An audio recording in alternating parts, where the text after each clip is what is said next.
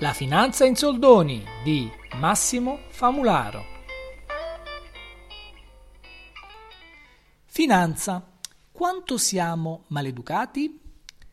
Ottobre è il mese dell'educazione finanziaria, quel periodo dell'anno in cui si può constatare quanto siamo ignoranti su questo tema, che poi è anche il punto di partenza migliore per provare a capirci qualcosa.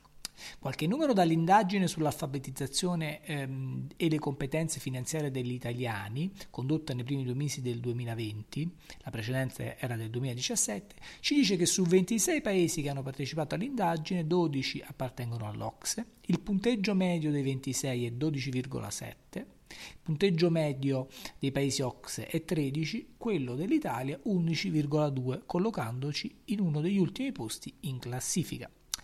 Guardando all'organizzazione della scuola dell'obbligo si può osservare come sia previsto l'insegnamento di nozioni di base come per musica, arte e immagine, educazione fisica e anche, per chi la sceglie, religione cattolica.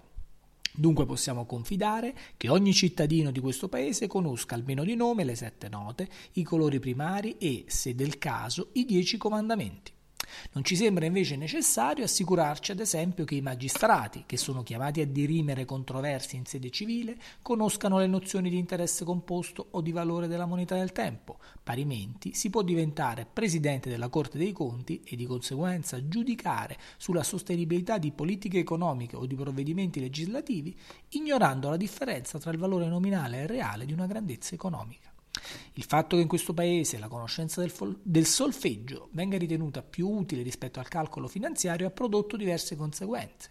Ad esempio, un gran numero di risparmiatori, fino all'introduzione della normativa MIFID 2, si sono trovati ad acquistare azioni o obbligazioni bancarie subordinate senza comprenderne le caratteristiche di rischio, al punto di venire poi forse indennizzati in seguito al default degli emittenti di quelle azioni e obbligazioni. La maggioranza degli elettori esprime la propria preferenza per partiti politici senza comprendere le conseguenze pratiche delle scelte di finanza pubblica da questi prima programmate e poi per fortuna ma integralmente, implementate.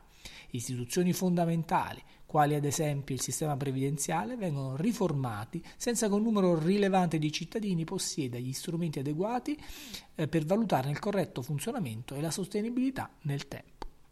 Se vi sembra che tutte queste cose siano degne di attenzione, vi segnalo la tavola rotonda Educazione finanziaria, la realtà italiana e le prospettive, che si terrà nel corso del decimo Forum nazionale sulla consulenza finanziaria organizzato da Ascofin e si terrà il 9 ottobre 2020 e al quale parteciperò come relatore.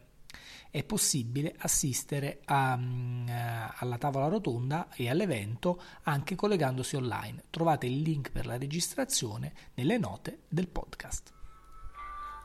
Avete ascoltato La finanza in soldoni. Nella descrizione del podcast trovate il testo completo e potete seguire i miei aggiornamenti anche dal canale YouTube cercando Massimo Famularo. Se vi va di offrirmi un caffè, potete farlo dal sito Kofi o dal mio account Patreon che trovate sempre nella descrizione. I fondi saranno utilizzati per pagare abbonamenti a stampa italiana e straniera necessari per l'attività di debunking, traduzione e commento.